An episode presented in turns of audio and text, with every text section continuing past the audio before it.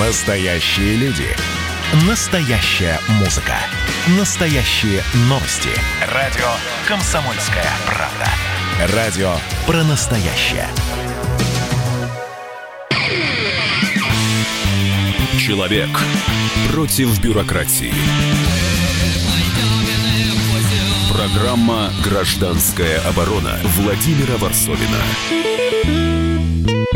Добрый день, вечер. Где какие часовые пояса? Страна, как вам голосуется?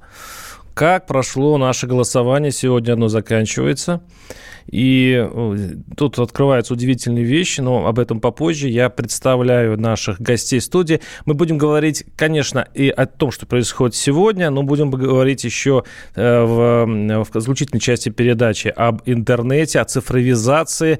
Поэтому у нас эксперты в студии, в виртуальной студии, они, конечно, из-за вируса находятся далеко от нас. Дмитрий Мариничев, интернет-омбудсмен. Здравствуйте, Дмитрий. Добрый день. И Евгений Коган, профессор Высшей школы экономики, автор телеграм-канала «Биткоган». Правильно я произнес это сложное для меня слово? Вы называете как угодно. Да, если что, вас найдут. Евгений, здравствуйте. Добрый день. Как вот... Смотрите, что я вот нашел. Получается, что сейчас обработано... Голосование еще идет. Сейчас обработано почти 1% протоколов участковых избирательных комиссий. И по идее результаты голосования объявлять до конца выборов нельзя. А я их знаю. То есть знаю по тому, как сейчас подсчитано. И это опубликовала «Российская газета». Это опубликовало очень многие информационные агентства, что делать во время выборов нельзя. Мы тут решили в «Комсомольской правде», что не будем нарушать виртуальные законы Российской Федерации. Ну, они исполняются выборочно, но мы решили их исполнять. И не будем говорить, какие результаты сейчас текущего голосования. Хотя имеются данные, что новая Конституция давно продается в книжных магазинах разных городов, включая Дальний Восток. И лично я в Тамбове слышал, в Рязани, что они продаются. Я хочу спросить наших гостей, Евгений и Дмитрий, кто из вас первый, как вам вообще это голосование, эта кампания, какие у вас эмоции она вызывает? Кто из вас первый? Кто первый? Евгений, вы первым подали голос, давайте вы. Так, черт, я хотел, чтобы первый был великий уполномоченный, ну ладно.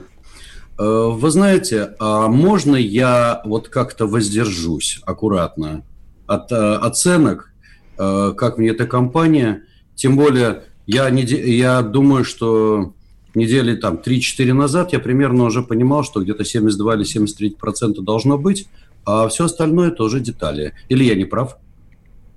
Нет, я пока сейчас больше по процедуре, мне любопытно. Я такого никогда в жизни не видел. Ну, допустим, несколько дней назад были в ЦОМом опубликованы социологические данные, что нельзя делать во время голосования.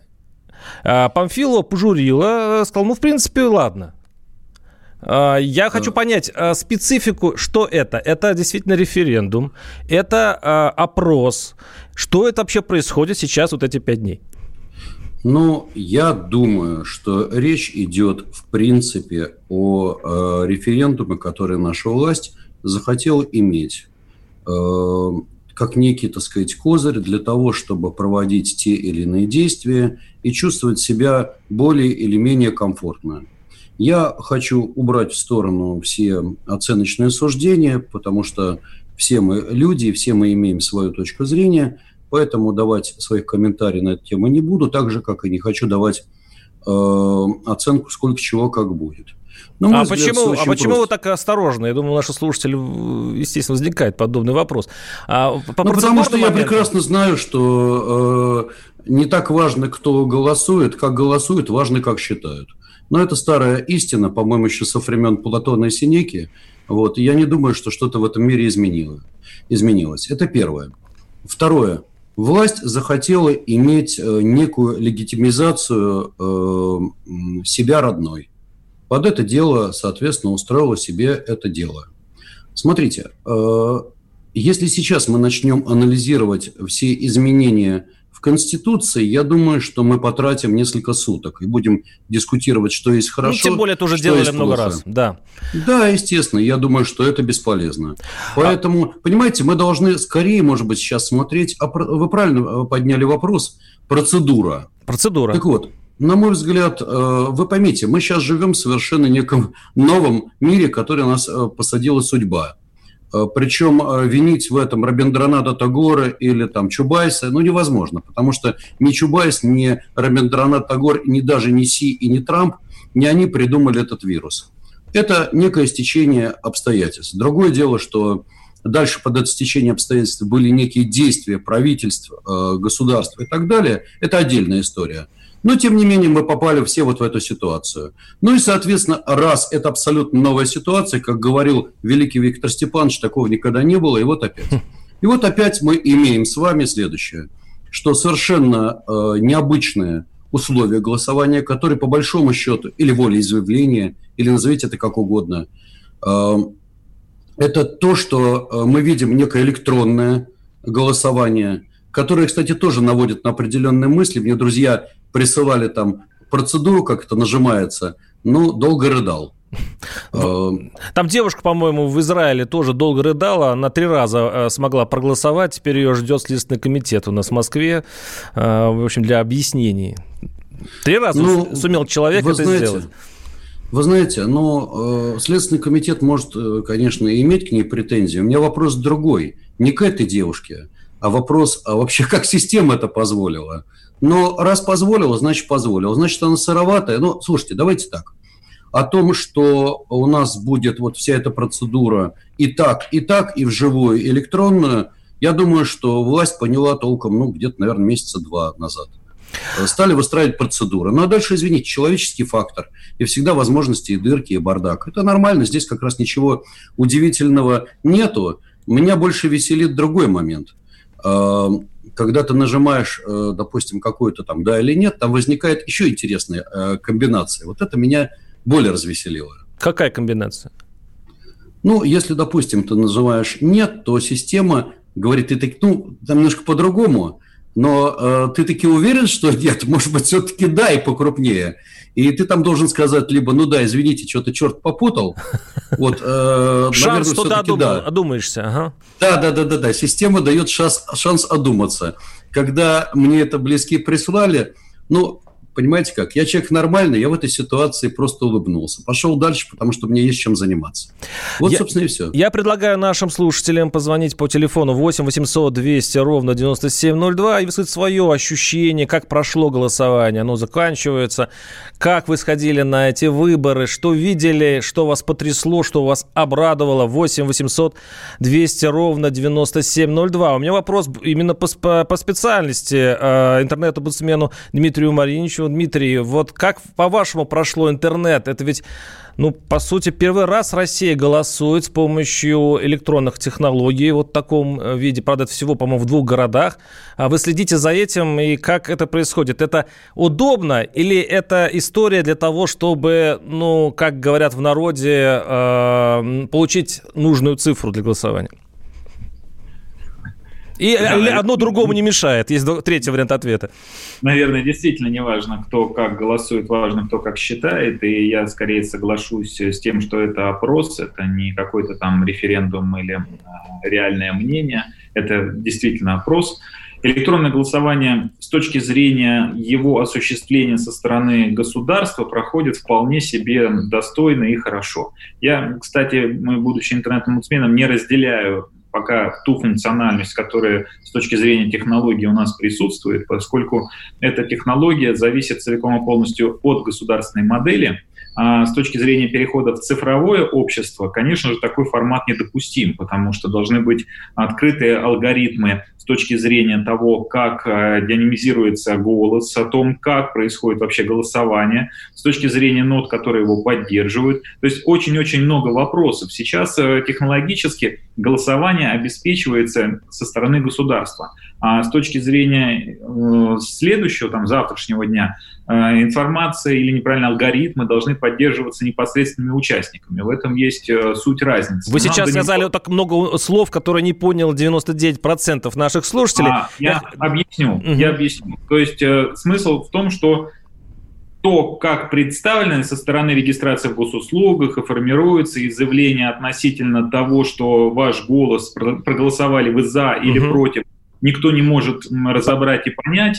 Но с точки зрения большой математики, скажем так, больших данных, определить, кто как голосовал с точки зрения ФИО и равно за или против, совершенно не составляет труда. Это, кстати, математика, это просто законы математики. И для того, чтобы этого не было, алгоритмы с точки зрения математики, даже не то, что программного обеспечения математики, они должны быть опубликованы и доступны любому гражданину, не только в нашей стране, но и на планете Земля. И работу этого алгоритма должны поддерживать не только государственные серверы, но и в том числе серверы, которые может поднять любой человек. То есть по-хорошему я могу зайти на сайт и посмотреть, как учтен мой голос. Я за или против? То есть не подделали ли мой голос? Правильно я понимаю? Априори вы, имея ключ собственный, посмотреть можете. Но кто-нибудь другой, Иванов Иван Иванович, или какой-нибудь сотрудник аппарата чего-нибудь, не должен иметь такой возможности ни при каком исходе. Вот на сегодняшний день, с точки зрения собираемой статистики, посмотреть, как вы проголосовали, можно определить. Легко. Давайте сейчас прервемся. Прошу прощения, мы сейчас прервемся, уйдем на небольшой блок рекламы. 8 800 200 ровно 9702. У нас звонки и очень много сообщений. Оставайтесь с нами. Летописцы земли русской к вам возвращаются. Я не буду сейчас, не бойтесь, Роман, оппозиционно выступать. Ой, давайте про график послушаем. График, а все, что не по графику, нафиг. Да. Роман, меня, конечно, от вас потряхивает, прямо скажем, да? Вы же это сказали, я просто пытаюсь понять. Роман, вы не пытаетесь понять, вы юродствуете, не надо, пожалуйста, я вам делаю опять-таки замечание. Кашин-Голованов. Отдельная тема. На радио «Комсомольская правда». По будням в 9 вечера по Москве. Это позиция Олега Кашина из Лондона. А теперь Роман Голованов из леса. Человек против бюрократии. Программа «Гражданская оборона» Владимира Ворсобина. Но перед тем, как уйти к вопросу цифрового фашизма, а у нас есть в загажнике этот вопрос, мы будем обсуждать на следующей части нашей передачи, все-таки поговорим о том, как сейчас проходят голосование, как еще назвать, опрос. Я даже не знаю, как назвать это, что происходит сейчас уже несколько дней на фоне эпидемии коронавируса. Мы пытаемся одобрить поправки в Конституцию. Как это происходит, что происходит? 8 800 200 ровно 9702. Напоминаю, что у нас в виртуальной студии Дмитрий Мариничев, интернет-омбудсмен, и Евгений Коган, профессор Высшей школы экономики. Так, у нас звонок. Давайте послушаем электорат. 8 800 200 ровно 9702. Сергей из Ставрополя. Сергей, слушаем вас. Здравствуйте. Добрый день, Владимир, и ваши уважаемые соведущие. У меня небольшая реплика по голосованию и вопрос. Пожалуйста. Посмотрите, вы регулярно проводите голосование у себя на программах, вы, Делягин, Михаил Геннадьевич, и у вас все время и «Иная Россия», и Путин ниже плинтуса, у них рейтинги, все это, ихние показатели. Как сейчас, смотрите, ваше голосование онлайн и 74%. Смотрите, я не откуда вы знаете про 74%? Скажите. Вы как нам избирком. Вы прочитали это, да? Набиуллина нам вещает здесь. Голосование еще не закончено, господа. Хорошо, продолжайте, спасибо. А будет больше еще, не менее, чем было голосование за Путина. Смотрите, так. Мои родственники и я больше никогда не пойду голосовать в этой стране, пока будет Путин у власти. За это обнуление. Это все выборы были под обнуление. Понятно. Понимаете? Вопрос-то в чем? Как вообще соотносить? Да, слушаем вас. Да, то и то. Нет, и еще один вопрос. Почему Путин так поспешил с обнулением? Скажите, пожалуйста. Он 21 год не спешил, и тут что, он созрел или пришло Спасибо, время? Да. Но у нас немножко другая тема передачи. Да, сейчас скорее по процедуре мы говорим, мы уже обмусолили эту тему, честно говоря. Но вот этот социологический вопрос, действительно, почему? Я действительно устраиваю голосование в этой студии, и там очень многие голосуют, и каждый раз действительно, может, аудитория такая. Вот у меня вопрос к нашим гостям. Кто... Вот, пожалуйста, Евгений, вы можете, как профессор Высшей школы экономики, объяснить вот этот социологический парадокс, когда у человека нет людей вокруг, которые бы голосовали, допустим, за поправки, а при этом 70, вот как сказал человек, наш слушатель, 74-76% уже до окончания голосования уже в ЦИОМ объявляет, или там ЦИК объявляет. Вот как это объяснить? Вы знаете, поскольку мне не 18 и не 25 лет, я вспоминаю Советский Союз. И там был парадокс еще больший. В магазинах ничего нет, но в холодильнике есть все. Вы знаете, у меня ощущение, что мы стройными шагами идем примерно туда же. Поэтому хорошенечко вспомните наши анекдоты тех времен. Просто их воспроизведите, и вы получите ответы на все вопросы. Знаете, я вчера вечером специально еще раз пересмотрел мой самый любимый фильм, я считаю, всех времен и народов, с Де Ниро. Это фильм «Хвост виляет собакой». Утром открываю новости, читаю, и тогда после этого фильма мне уже многие эти вещи становятся понятны и просто вызывают гомерический хохот. Друзья, в этом мире ничего не меняется. Так вот, воспринимайте классиков, читайте классиков. А в частности, для нас классики – это анекдоты времен Советского Союза. Ну вот, я лично могу только одно ответить. Вы знаете, по тональности это примерно как расслабьтесь и попробуйте получить удовольствие от происходящего. Так да? Это же первый закон джунглей. Если все оно уже неизбежно, то надо расслабиться и получить максимум удовольствия. Нет, смотрите, если вы меня спрашиваете как человек с чувством юмора, я могу ответить только так. Если вы меня спрашиваете как гражданина, я могу сказать только одно. Смотрите, я... или вы можем что-то сделать, мы можем проголосовать и можем не проголосовать. Это единственное, что нам оставляет государство. Вот, собственно, и все. Мы сейчас находимся в ситуации, когда мы прекрасно понимаем, что мы с вами проголосуем или мы не проголосуем, а в киосках новая конституция уже продается. Да. Соответственно, возникает законный вопрос, и чего-то она делает так рано. Наверное, потому что просто случайно так получилось. Вот я и думаю, поэтому я предпочитаю вспоминать анекдоты времен Советского Союза. Дмитрий, пожалуйста, какая ваша версия? Но я немножечко с Евгением не соглашусь, потому что я больше, скажем так, от технологий, а в технологиях, особенно в компьютерных, случайных чисел не бывает, и случайно получиться ничего не может. А Монте-Карло? В компьютерах существуют только псевдослучайные последовательности. Вам достаточно знать алгоритм появления случайных чисел и начальные условия. После этого вы сможете генерить любой выигрышный номер, скажем прямо.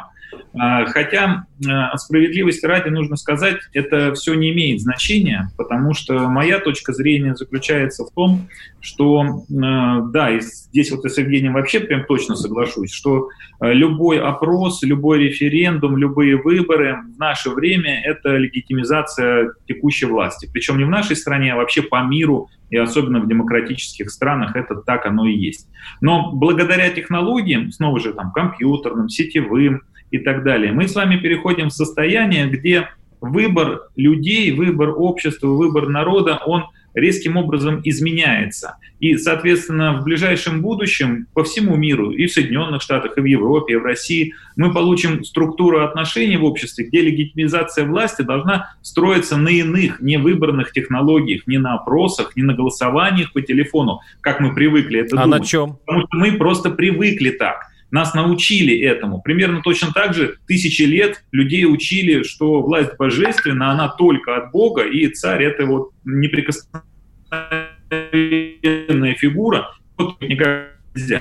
Но история там столетней давности рассказала всему миру, не только царской России и потом советской, но, соответственно, и в Италии, и в Германии, везде все было одно и то же, что это далеко не так. И сегодня люди стоят с точки зрения проблемы или вызова вот технологического переворота. когда, собственно говоря, уже ценность голоса не так важна, а что, как, да, извините, как это будет выглядеть? Вес голоса в обществе, его ценность в некой абсолютной величине. И люди начинают это понимать. И это строится на принципах сетевого взаимодействия. Ну, примерно точно так же, как по системе «Звезда» строится отношения в интернете. У вас есть главный сервер, у вас есть второстепенный, есть подключенные к нему персональные компьютеры. И, собственно говоря, внимание пользователей может переключиться на любой из них, и он в какой-то промежуток времени вдруг может стать мгновенно самым важным. Это вот как блогеры. Да? Вот вы пользуетесь социальными сетями, и, например, кто-то вдруг становится суперпопулярным. То есть главный по факту, блогером. То есть его-то не избирал, это просто уже вес, ну пусть будет в интернет-обществе, потом это будет гражданское общество.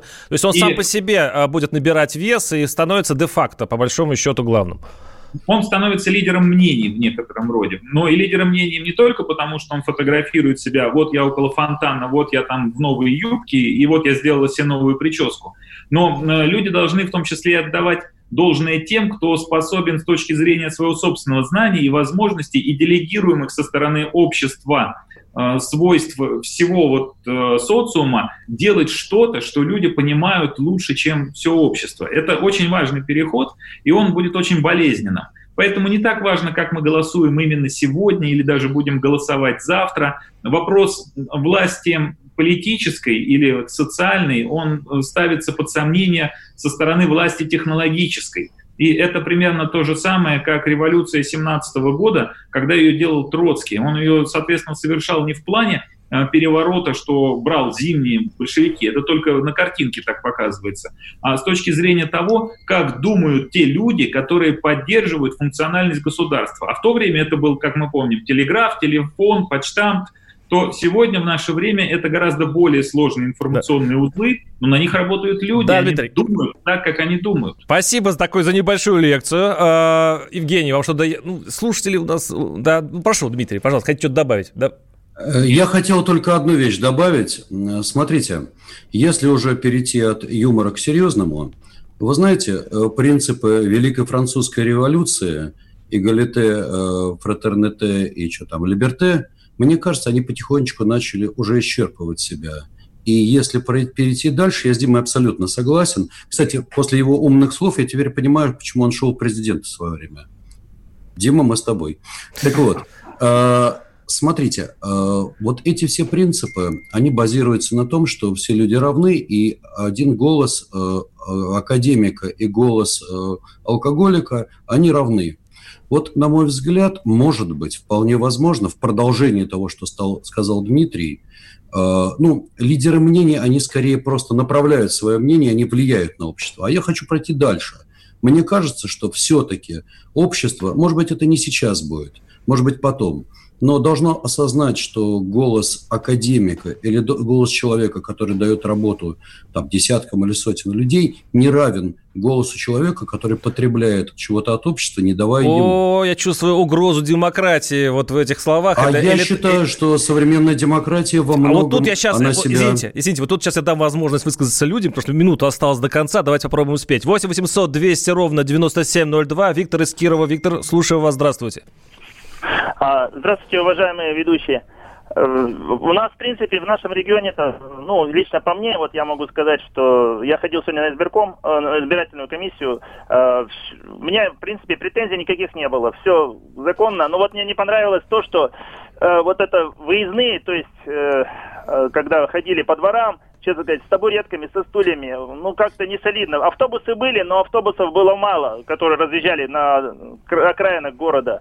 Как-то, знаете, все-таки 21 век, такое ощущение, как будто телега и лошадь. Да, спасибо, это такая эстетический укор циклу. Сейчас мы прервемся, оставайтесь с нами, мы продолжим через небольшой блок рекламы. 8-800-200-97-02. Программа «Гражданская оборона» Владимира Ворсобина. Георгий Бофт. Политолог, журналист, магистр Колумбийского университета, обладатель премии «Золотое перо России» и ведущий радио «Комсомольская правда». Авторскую программу Георгия Георгиевича «Бофт знает». Слушайте каждый четверг в 17:00 по московскому времени. Что такое деньги по сравнению с большой геополитикой? Мы денег тут не считаем. Человек против бюрократии. Программа «Гражданская оборона» Владимира Ворсобина. Да, поговорим теперь о цифровом фашизме, как говорят одни, а другие-то называют прогрессом. Как относиться к новым технологиям, которые проникли во все сферы нашей жизни? Я напоминаю, что, во-первых, у нас в студии Дмитрий Мариничев, вот это точно его поляна, интернет-омбудсмен, и Евгений Коган, профессор Высшей школы экономики. Я напоминаю, что есть статья Конституции, номер, по-моему, 24, сбор, хранение, использование и распространение информации о частной жизни лица без его согласия не допускается. И те, кто очень против цифровизации нашего общества, говорят о том, что, кстати, больше верующие, говорят о том, что не хотят они, сейчас цитирую, быть насильно пронумерованными и оцифрованными, как молчаливый скот. Дескать, в этом случае, если все цифровизуется, они автоматически станут преступниками-изгоями в собственной родной стране. Это законопроект, в котором нельзя будет ни купить, ни продать без СНИЛСа. Будет принудительно всех людей метить при общении с государством. Ну, тут уже и тема 666 известная по предсказаниям и так далее. Вот мне вопрос, Дмитрий Мариничев. Вот сейчас про чипизацию говорил Никита Михалков. Один буйный священник захватил целый монастырь под лозунгом борьбы с цифровизацией и прочими ужасами нашего времени. Как относиться к вот таким течениям в нашем обществе, которые достаточно сильны? Никак не относиться, скажу честно, потому что каждый человек, он компетентен в своей области. И, естественно, во всех областях он компетентен быть не может, и с этим нужно смириться всем. Я к Михалкову отношусь с глубоким уважением, потому что он компетентен в своей области, то, что он делает, он великий художник. Однако говорить о чипизации нужно все-таки тем людям, которые понимают, про что идет речь. И я вам честно скажу, как бы немножечко с такой стороны людей, которые верят в Бога, что Бог по умолчанию всех людей зачипировал. И с этим нужно смириться и принять. У нас с вами у каждого есть свой ДНК, мы оставляем следы. И вообще мир вокруг нас, он весь прочипирован с точки зрения каждого живого существа на этой планете. И вопрос вшивать чип там под кожу, это, конечно, вопрос дилетантства, потому что этого происходить не будет. В ближайшем будущем никаких документов, никаких чипов, ничего у человека не будет, потому что он будет идентифицироваться внешней средой, которая будет средой дополненной реальности, и человек будет точно так же отличаться от любого другого, и любой другой, в том числе и государство, его будет осознанно понимать как индивидуальную, уникальную личность. И больше не надо будет приносить паспорт, справки и все остальное. И, поверьте, это недалекое будущее. Это, может быть, там через 10 лет мы... Ну, плюс 10 лет, мы оглянемся и подумаем, как мы жили вообще со всеми этими документами, зачем они нам нужны. Поэтому чипизация, она произойдет немножечко по-другому, не так, как ее воспринимают, рассказывая, например, там, из программы «Бесогон». Совсем не так. И с этим не то, что нужно смириться, нужно изменять свое сознание и понимать, как по-другому жить. И здесь я бы сказал даже больше. Я бы сказал, что как только уровень проникновения новых технологий и их принятие в обществе будет больше 30-40%, этот процесс станет не просто необратимым, он станет мгновенным. Для примера, вспомните, как в нашу жизнь приходили социальные сети, там Facebook, ВКонтакте или, например, мессенджеры. Вот это вот самый банальный, самый простой пример. У нас сейчас все пользуются мессенджерами, государство общается с помощью мессенджеров с населением, семьи ведут общие чаты. Подождите, и если вы посмотрите, это разные вещи. То этого еще не было. Прошу прощения, но одно дело мессенджер, это удобно. Другое дело понимание, что ты под колпаком, что все твои данные, вся твоя жизнь находится на ладони у государства, у и еще черт тоже знает кого. Может быть, силовики. У вас заблуждение. Успокойтесь. Потому что сейчас вы говорите про государство как про эфемерную сущность, которая стоит против вас. Вот прямо вот вы смотрите на государство, как будто смотрите в глаза какой-то бездне. И боитесь, что бездна начинает смотреть на вас. Абсолютно не так. В моменте цифровизации у вас происходит два противоположных вектора, когда государство усиливается настолько, что начинает вас контролировать, вот то, чего вы боитесь, и вы не знаете, с помощью каких алгоритмов и каких методов оно это делает. Но в Конституции у нас записано, что государство – это народ, и народ принимает решения. Да. И если это так, а мы сегодня как бы не проголосовали, как бы не сделали свой выбор, равно это будет именно так, то вы имеете право знать эти алгоритмы и понимать, как и кем они используются. А это значит, что, соответственно, у вас контроль взаимодействия общества и государства, то есть общества, человека, гражданина и социума, находится под контролем самого гражданина. Дмитрий, я как поборник... Самое важное. Дмитрий, я как поборник демократии сейчас хочу объявить голосовалку. Давайте проголосуем, господа. Вы за полную цифровизацию нашего общества или против? Вы видите в этом какую-то угрозу для себя? 8 495, код московский, 637 65 19. Вы за цифровизацию? Вот в том ключе, который наш эксперт говорит, или те, кто против, 637-65-18. Вот как вы только заговорили о демократии и о том, что мы по Конституции можем влиять на государство, вот тут я тут же почувствовал подвох. Мне вопрос к Евгению Когану. Евгений, как вы относитесь к цифровизации? Как к у любого инструмента есть свои плюсы и минусы. Даже если очевидно хорошие какой-то вещи, если покопаться, можно найти минус. Вы их нашли? Ну, давайте так. А как мне относиться к тому, что солнышко светит? Как мне относиться к тому, что самолеты летают? Уже летают.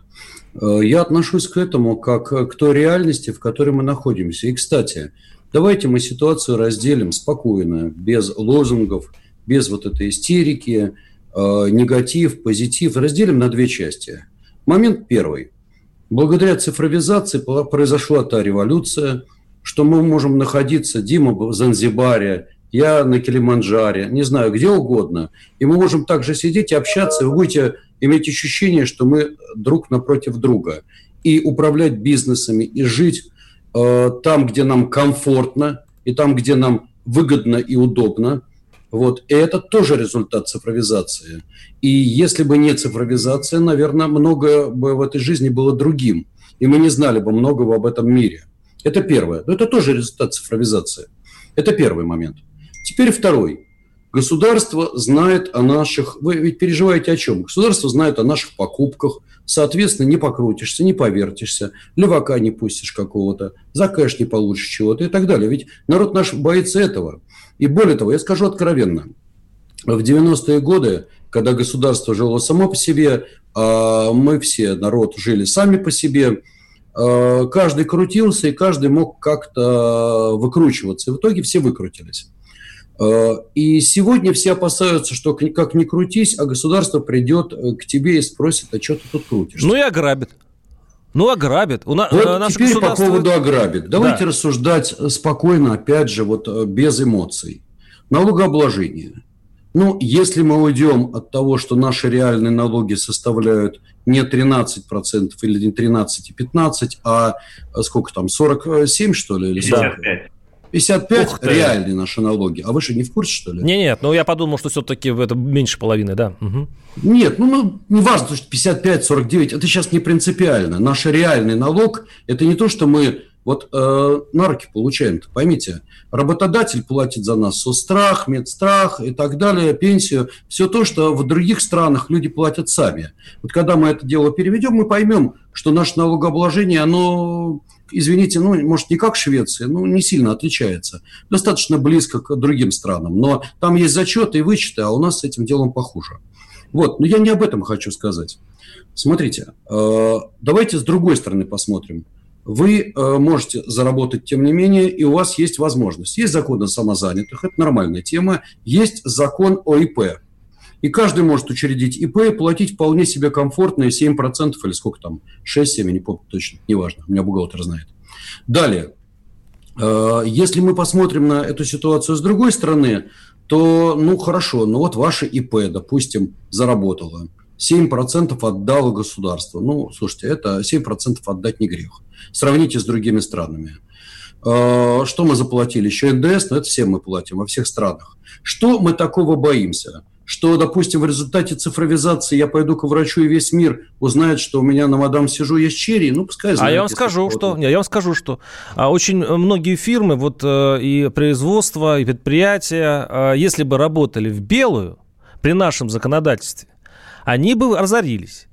Цифровизация, Согласен на 100%. Цифровизация их всех вытащит на белый свет, что, в общем-то, для условного Мишустина там, и Путина это прекрасно. Для них это равно плюс, восклицательный знак. Но это значит, что половина, там, а может быть треть производств просто исчезнет. А это безработица, а это падение уровня жизни. И за то, что мы боролись с криком «давайте за весь, за всем цивилизованным миром и за прогрессом», мы окажемся в еще, может быть, глубже яме, чем было во время перестройки. Ну, я утрирую, конечно. Тогда. Нет, я понимаю вашу логику. Более того, вы абсолютно правы.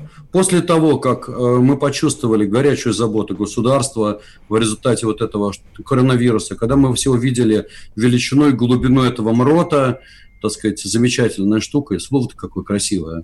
Вот, когда мы поняли, как хорошо у нас выясняются акведы и как классно доходит помощь до каждого из нас, я, естественно, все это ставлю в больших кавычках, мы многие вещи переосмыслили. Но, может быть, это и хорошо. Вы знаете, каждый человек осознает, что я и общество, я и государство, надо что-то менять. Евгений, это нормально. Евгений, сейчас Дмитрий ответит вам, как поборник цифровизации. Я успею назвать 637-65-19 за, 637-65-18 против. Встретимся в следующей части передачи через несколько минут. Гражданская оборона Владимира Ворсобина. Когда армия. Состояние души. Военное ревю.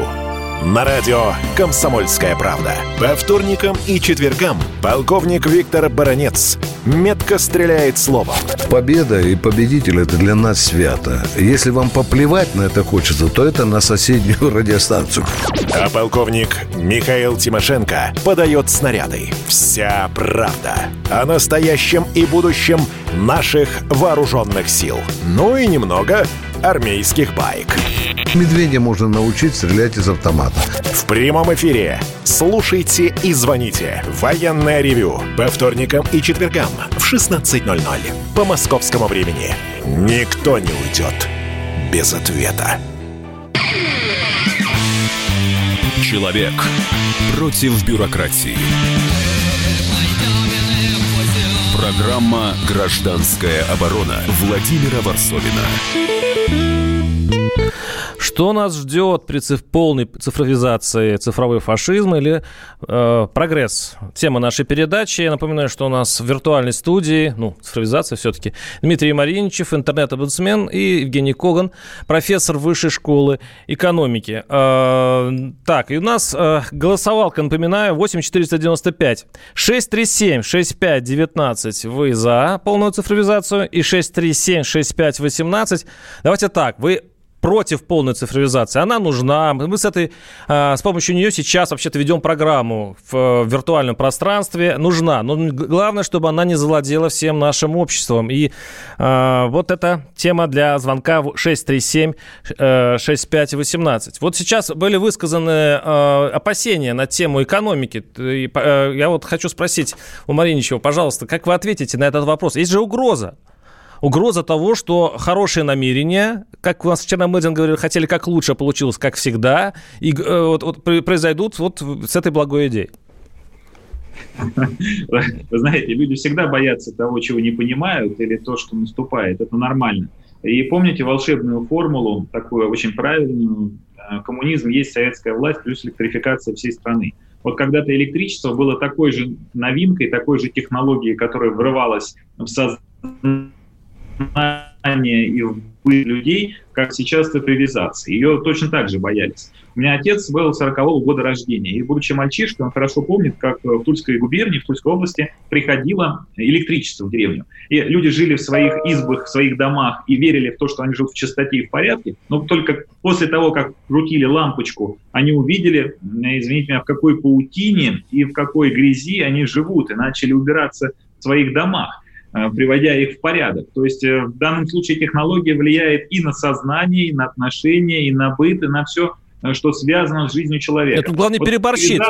Тема так не переборщить бы. То есть прекрасно. Это, ваши аллегории понятно. Никто не хочет быть лудитами. Но не переборщить бы, да? Вот в этом переборщить тема. Или не переборщить от технологий не зависит. Это зависит только от отношения людей к технологии. У нас... Больше ни от чего. Да, извините, и об этом нужно говорить и спорить, потому что люди сами по себе существа и наивные, и очень инерционные. И не обсуждая это, вы никогда не сможете правильным и должным образом применять новые технологии. Да, Дмитрий, прошу прощения, нас на связи Валерий Александрович Фадеев, глава Совета по правам человека при президенте. Валерий Александрович, здравствуйте. Здравствуйте.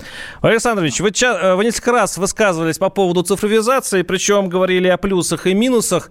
О плюсах все понятно, мы это сейчас вот еще хорошо обсудили.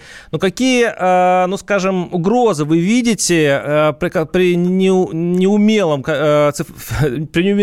обращении, к которому может возникнуть какие-то неприятности? Что вы можете по этому поводу сказать? Ну, первая угроза, которую все уже почувствовали, это... склонность бюрократии использовать новые методы, новые технологии, цифровизацию, естественно, о которой мы говорим, для организации тотального контроля. Конечно, я слышал сейчас конец разговора, конечно, технологии нельзя остановить, и прогресс нельзя остановить, технологии надо использовать. Но всегда бывают риски. Вот коллега говорил об электричестве, есть пример ядерной энергии. Как только физики придумали...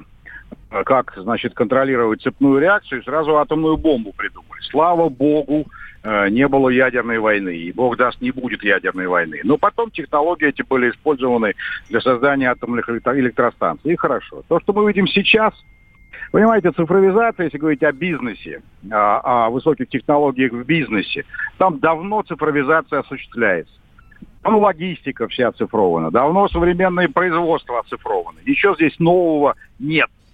Но когда начинают говорить, а давайте мы будем следить за каждым, давайте мы поставим на улице телевизионные камеры, которые будут прекрасно распознавать все лица всех людей, которые идут по улице или в метро. Я спрашиваю, а зачем вам распознавать все лица? Они говорят, мы будем распознавать преступников. Ну и распознавайте преступников. Преступники же мы не все. Тема была социальным мониторингом. И я выступал критически, потому что довольно много было ошибок. Когда люди, значит, заболевшие коронавирусом, находились дома и контролировали, чтобы они находились дома. Но ведь ошибок было очень много, может быть, всего 1%. Но это сразу вызывает, это сотни людей, это сразу вызывает социальное напряжение. Пожалуйста, мы увидели, как якобы современная технология работает плохо, она не отработана, она недостаточно отлажена. Это вызывает социальное напряжение. Не хочется, чтобы получилось, как в романах Замятина или в романах Орвелла, понимаете? Не хочется этого тотального контроля. Это прямое нарушение прав человека. Идеологи, я последнюю фразу скажу. Угу. Идеологи этого движения, они же прямо высказываются.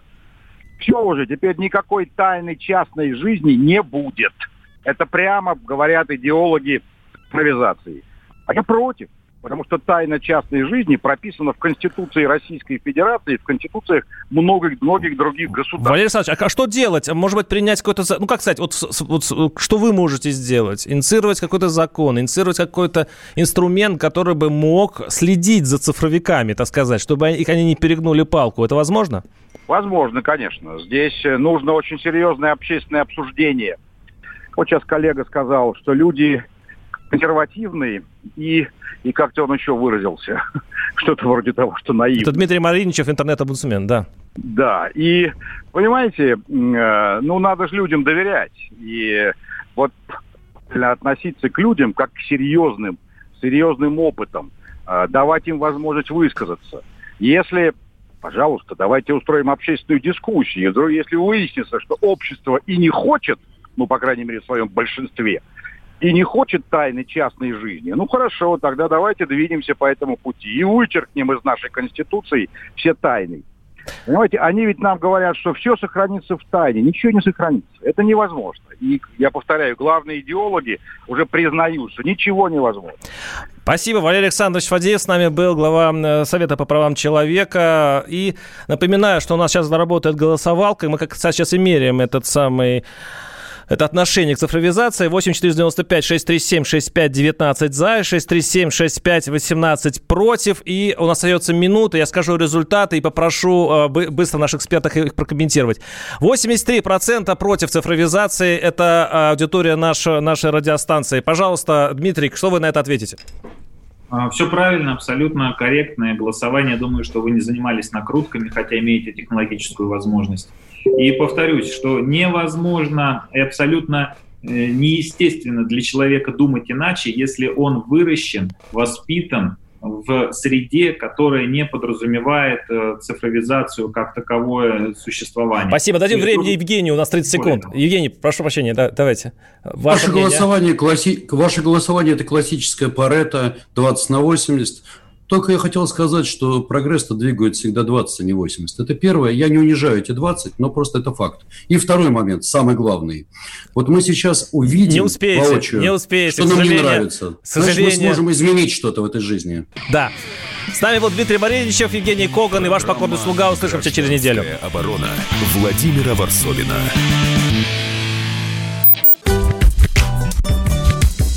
Видишь, там на горе возвышается крест. Я раньше и не думал, что у нас на двоих с тобой одно лишь дыхание.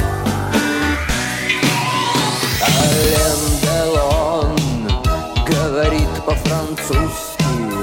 «Комсомольская правда». Радио поколения Наутилуса Помпилиуса.